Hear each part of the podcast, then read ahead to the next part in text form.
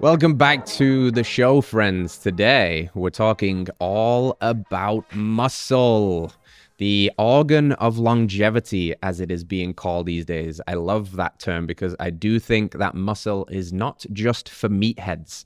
Long gone are the days where muscle was just for the bros and the bro splits and all of that stuff. We now know the research is incredible that muscle truly is the organ of longevity, the more you can hold onto it.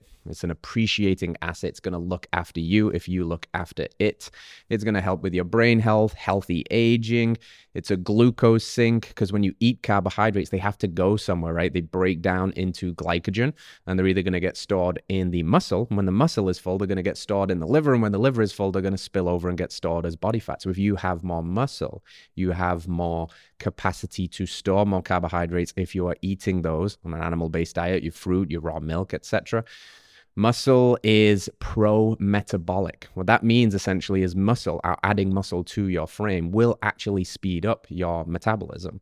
It will increase your BMI, your basal metabolic rate. And what that will mean is you'll burn more calories at rest. And where will those calories come from? Your body fat. So you start to see this inverse relationship, uh, a positive one. Uh, the, the muscle goes up, the body fat comes down. It's pretty much what everybody wants. We don't want to be skinny fat. We don't want to be overly fat. And we certainly don't want a lot of visceral fat hiding around around our organs. And if we can build some muscle, we'll often offset that. A little bit more muscle and a little bit less body fat will radically change somebody's body composition. So this is known as recompositioning. When people say they want to look better, that's ultimately what they want in a nutshell. A little more muscle, a little less fat, they're going to look really good. So it's a pro metabolic tissue. It speeds up your metabolism.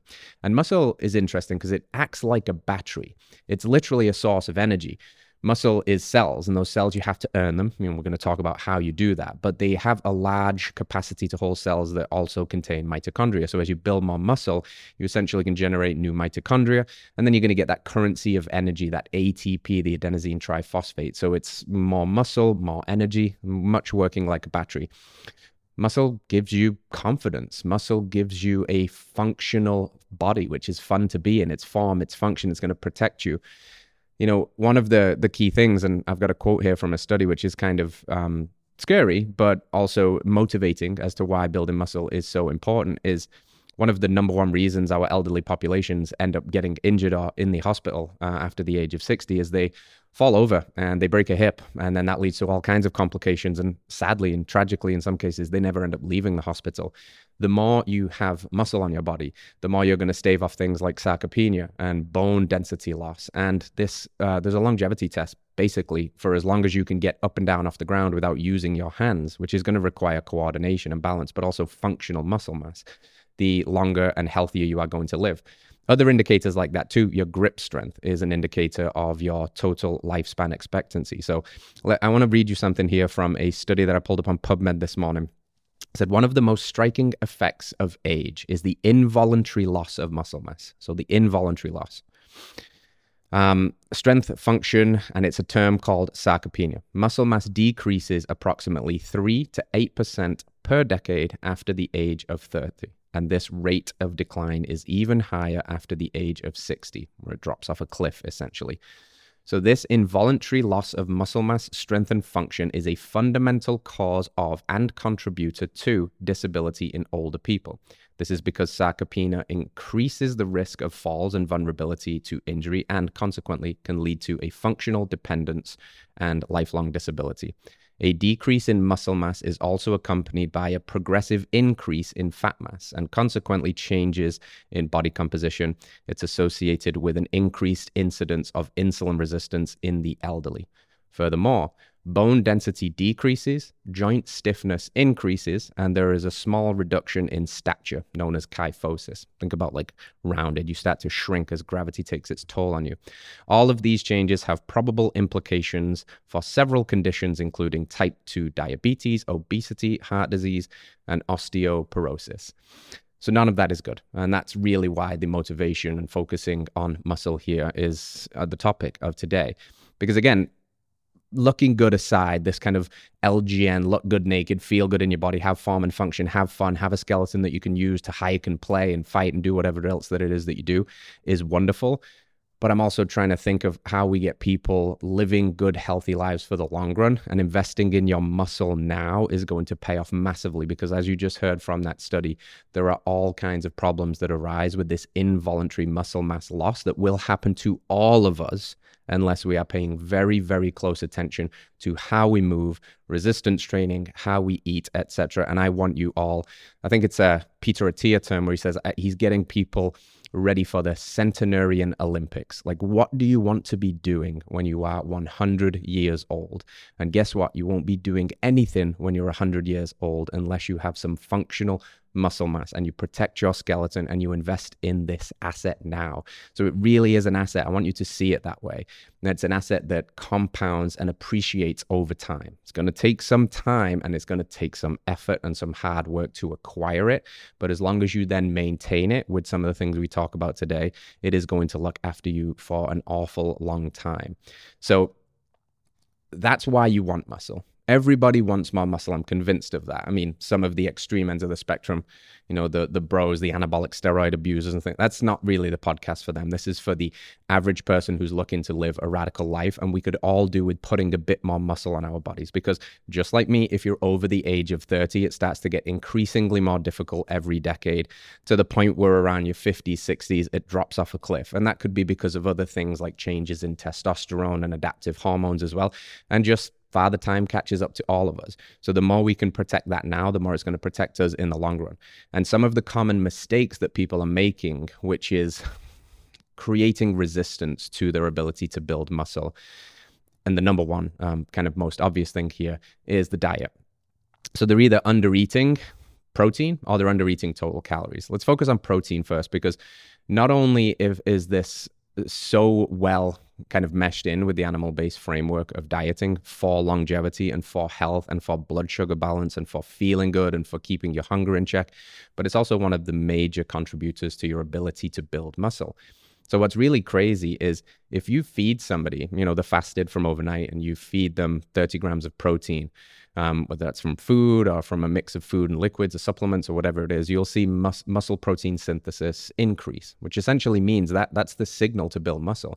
And what's really crazy is you can build muscle absent resistance training to a point. Like if you take somebody that's never done resistance training, has been on the standard American diet for most of their life, and they're massively under eating protein, which is the case for most people, you'll actually help them build muscle absent any training just by feeding them adequate amounts of protein. You want to split that up over the day, ideally.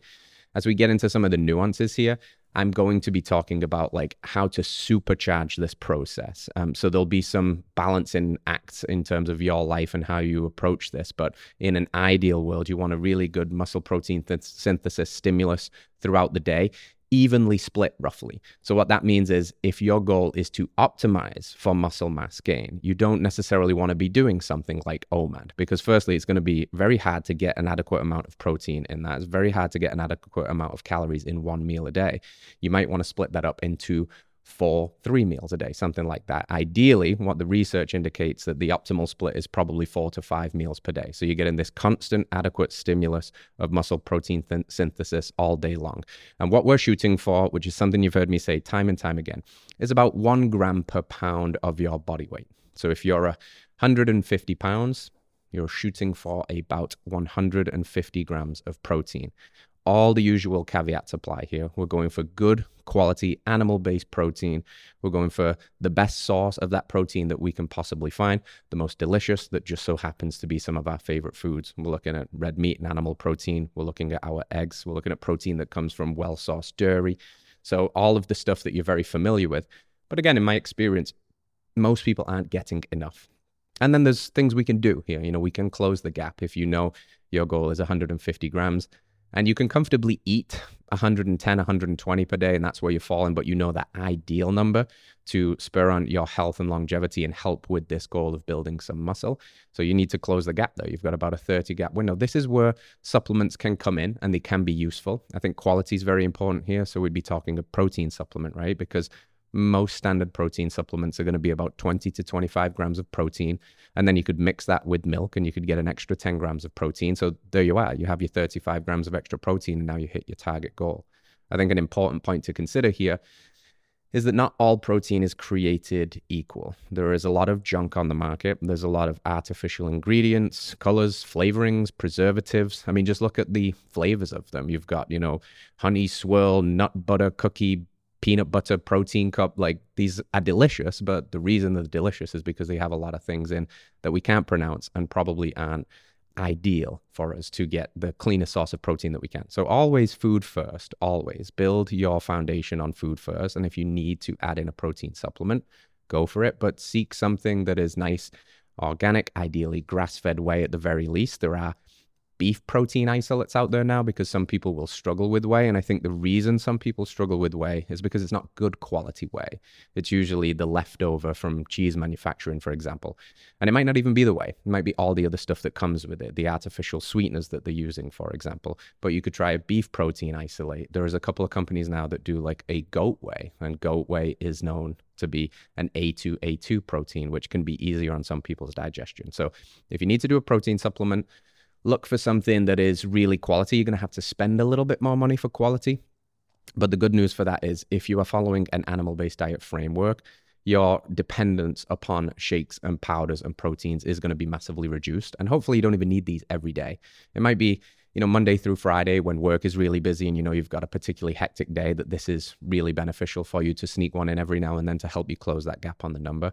But ideally, food first. And then when you turn to supplements, turn to something quality.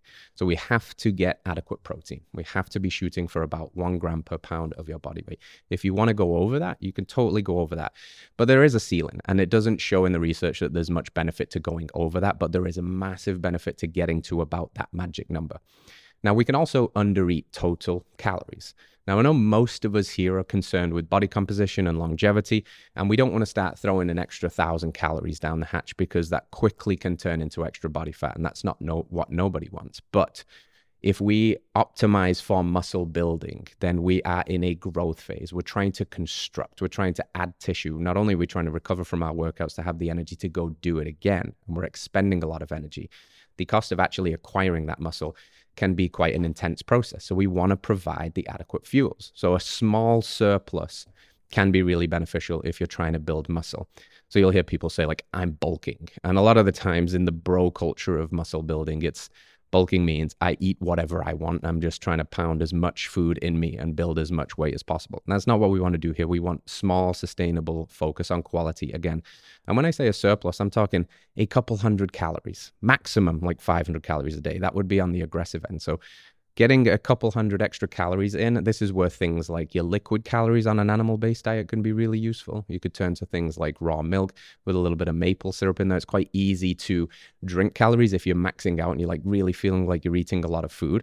You don't need to overdo it. You don't need to force feed yourself or anything like that. But you do have to understand that if you start to be in a little phase now where you're optimizing for muscle growth, you need a little bit more resources coming in so you can build that internal resource of muscle going out. So just think about that little bit more food and making sure that that protein number is pretty dialed in. So another huge common mistake is under recovering. And the main reason that people under recover is they don't sleep enough. Sleep is where so much of the magic happens when it's this game of muscle building, recovery, athletic performance, and brain health, and pretty much everything else. We know at this point that almost all of the good things that actually happen to you from a recovery standpoint happen when you sleep. So you're going to get varying mileage on this, but there's a reason that the standard advice of eight hours a night exists. And it's because on average, most people are going to need seven to nine hours a night. And it's easy to go in the middle and say, shoot for eight hours. But you'll know if you can get seven hours and everything else is optimized, then those seven hours are quality, cold out room, EMF free environment. Maybe you've gone deep down the rabbit hole. You're sleeping on organic Egyptian cotton grounded sheets. Amazing. But you might need eight, you might need nine. Um, it's very hard to say what you need in particular, but you're going to be around that zone and you're going to find a sleep that has you waking up refreshed, um, ready to attack the day. And you're paying attention to other subjective markers of your energy, your health levels, your vibrancy, how are you recovering in the gym if you're lifting weights, how much muscle soreness is there and is that improving over time, etc. But you absolutely have to prioritize recovery because I think a lot of times when we talk about training, people worry about overtraining. And I'd be less worried about overtraining and I'd switch your focus to under recovering. I think your body is incredibly resilient and it can handle a lot of load and volume from a training standpoint, but it is quite easy for people to under recover. And that's not just sleep, it's also diet, it's also micronutrients, it's also hydration, it's also stress management, it's also your light diet. Are you just inside all day long? Are you never touching your bare feet in the grass? So there's a lot of things that go into recovery. But if there is a kind of king or queen of the castle when it comes to recovery, it's going to be sleep. So don't make the mistake of undersleeping. You can be doing a lot of good stuff in the gym and you can be shaving off hours in your sleep and you'll be really eating into those gains. And then the last but most common mistake when it comes to muscle building is people just generally don't have much of a clue of what they're doing. And this would be called poor programming. You're not following a good programming, or your programming is poor, or you're kind of just out there in the gym and you're winging it. So now will help you kind of um, deconstruct some of those and give you some of the key concepts to optimize the muscle building. So I've set you up a little bit of why you want some muscle and some of the common mistakes that you can iron out. But now let's actually focus on the act of building muscle because as much as hitting that protein number is important and sleeping well is very important, it's only going to take you so far. Now we need to get into the work, okay? And this is the program and this is what you actually do, whether this is in the gym, whether it's a CrossFit class with your buddies, whether it's you doing calisthenics in the park, or whether this is you just doing body weight movements in your own kitchen. It doesn't matter because the principles apply across the board. And one of the biggest principles is intensity. So before we get into the nuance of the amount of sets and reps and what movements are ideal for you, you have to understand something. The literature can go all over the place when it comes to muscle building, but if something stands out above all else, it's this intensity piece. The stimulus coming in, or the stimulus going through the muscle and the nervous system, has to be strong enough to initiate growth. It has to be. And that can sometimes be hard to quantify because it's quite subjective. My one rep max is nothing like yours, for example. So we use often a term called rate of perceived exertion, RPE. One, the easiest thing you ever did in your life, 10, complete failure. And ideally, what we're shooting for over the aim of a set of exercises or a workout is to get into this magic zone of seven, eight, nine, and sometimes even going to 10, because the closer you can take that muscle to failure, that's the intensity piece I was talking about. If you, I see this a lot, you know, these probably these older gentlemen and ladies that have gone to the doctor and they've got a little bit of a oh you know your blood pressure's high and your cholesterol is not ideal and you should start going to the gym and working out and even maybe some progressive doctors are saying you know, go go lift these weights. It's really good for your brain too. And you watch them in the gym and they'll go to the cable pull down machine or whatever. And good on them. They're in the gym, they're doing it. But they'll just do three sets of 10 and, you know, they go through the workout and they're doing it. And you can tell that they could do another 100 reps if they wanted to because they've conned themselves into thinking just because they're doing the movement, they're doing the work when what I want to see and what I want to feel is I want to feel that intensity. If I don't feel that the weight starts to push back on me and gravity is really taking hold and my reps are slowing down and I'm grinding out those last few in the set, then the intensity wasn't high enough. I wasn't in that eight, nine out of 10. I want to be approaching or getting close to failure with my workout. So that's the the thing that stands out above all else. If it's not a 7 out of 10 on your own subjective rating scale when you go through a movement, that set doesn't count. You have to be getting in the intent zones that's going to force those adaptations. And then we get into some of the more tactical things like progressive overload and time under tension, all these ways that they, they, can sound kind of scary and confusing if this is new to you. If you've been in gyms, this is, you know, your bread and butter at this point. But progressive overload just means that it's progressive. So over time, it moves forward and it's overloading. It's overloading the tissue and it's overloading the nervous system. And there's a few ways that we can do this. We can increase the weight. That's the easiest place to start. If you lift 10 pounds on Monday, then next week when you go in on a Monday to do the same set of exercises, you lift 12 and a half pounds. And then the next week, 15 pounds. And then 17.5 after that, and then 20, and on infinitely scaling because you're getting stronger during that week off of adaptations because you're doing these exercises and you are progressively overloading. So sometimes if you're only doing body weight, you don't get to add weight, right? You're actually hopefully reducing weight because you're losing some fat in the process, but you can add sets and reps. So the first time you do an exercise, you might do 10 reps of it. The next time you might do 11, the next time 12. You might do three sets, and the next time you do four sets. You basically want to be adding weight and want to be adding intensity every time you work out. That's progressive overload in a nutshell. Now, you can do it from adding weight, you can do it from adding reps, you could do it from increasing time under tension. So, if a set takes you 30 seconds to complete, or you can slow that set down and take 45 seconds to complete, you've had more time under tension. The muscle has been under load for longer. So ideally, again, in a in a kind of very scientific lens of looking at this, if you want to optimize muscle growth, you actually want to think about how you construct a full rep. You want to be counting on the eccentric or the lowering phase of the movement for four seconds. So let's say you're at the top of a push-up, right? Your arms are locked out. As you're going down, you don't just want to flop down to the ground like a wet fish and and you know shoot yourself back up. You want to go down slow and controlled for four seconds then you want to get in the end range of the motion hold for one. And then you want to come up nice and fast and explosive over one to two seconds. But you see, most people just kind of rush through the exercise. And in particular, they rush through that eccentric portion because it's really hard. But again, if you want to optimize here, slow down the eccentric three to four seconds, hold at the bottom one second, fire through and move fast and explosive through the concentric. So you can increase time under tension that way. And the last way to progressively overload is you can reduce your rest periods. So if you're, you know, resting for three to four minutes between each set as you scroll through social media and look at Instagram or TikTok, you know, take your phone out, um, reduce those rest periods to two minutes and get after it, get back under the weight. Um, you're looking for, you know, the sweet spot here when it comes to rest and recovery. So you need progressive overload, you need intensity. And taking a scientific lens for my people that really, really want to optimize, you basically want to train up to six days a week and a minimum of three. So that's your mileage here. Anything less than three is going to be hard. Um, you'll get away with this more when you're a novice and when you're a beginner. There's something commonly known as newbie gains in the in the weightlifting world. It's astonishing if you've never done any resistance training, body weight or with weights how much strength gains and muscle gains you can make early on in your career because your body's getting a very novel stimulus and it's amazing. But if you're relatively well trained, if you're a decently fit human being, you're going to be looking to train three to six days a week. And your mileage will vary on that depending on your lifestyle and your recovery and all of that stuff. But that three to six range is essentially constructed around what's ideal for t- hitting each muscle group because in an ideal world, you want to hit each muscle group two to four times a week. So muscle groups would be like legs or the pushers, so chest and shoulders, or your back, which is the pullers, or your abs, etc. So you want to be doing about four to 10 sets per body part per workout, and you want to be hitting those two to four times a week. If you're on the extreme end of the scale here and your goal is to get jacked and juicy this year, then you want to be trying to hit, you know, these four these body parts four times a week and you want to be doing four to ten sets. That's a lot of volume.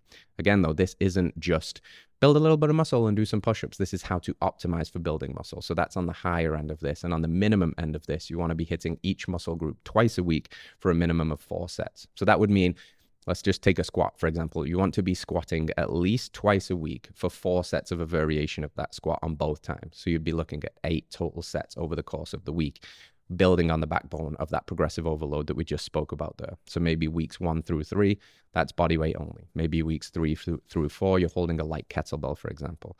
But again, above all else, the intensity. The intensity will tell you what you need to know. If it's not hard enough, if you're not rating that 7, 8, 9, 10 out of 10 on that rate of perceived exertion scale, do it again and make sure you are pushing yourself and scale. There are many, many ways to scale because this audience might potentially have really fit people, you know, deadlifting and doing all kinds of cool stuff to the person that's listening that doesn't even know where to start and doesn't even know whether they can do a push up. But the wonderful thing is you can scale every single exercise and you can make the most basic exercise really difficult with the appropriate scale and you can still have that intensity.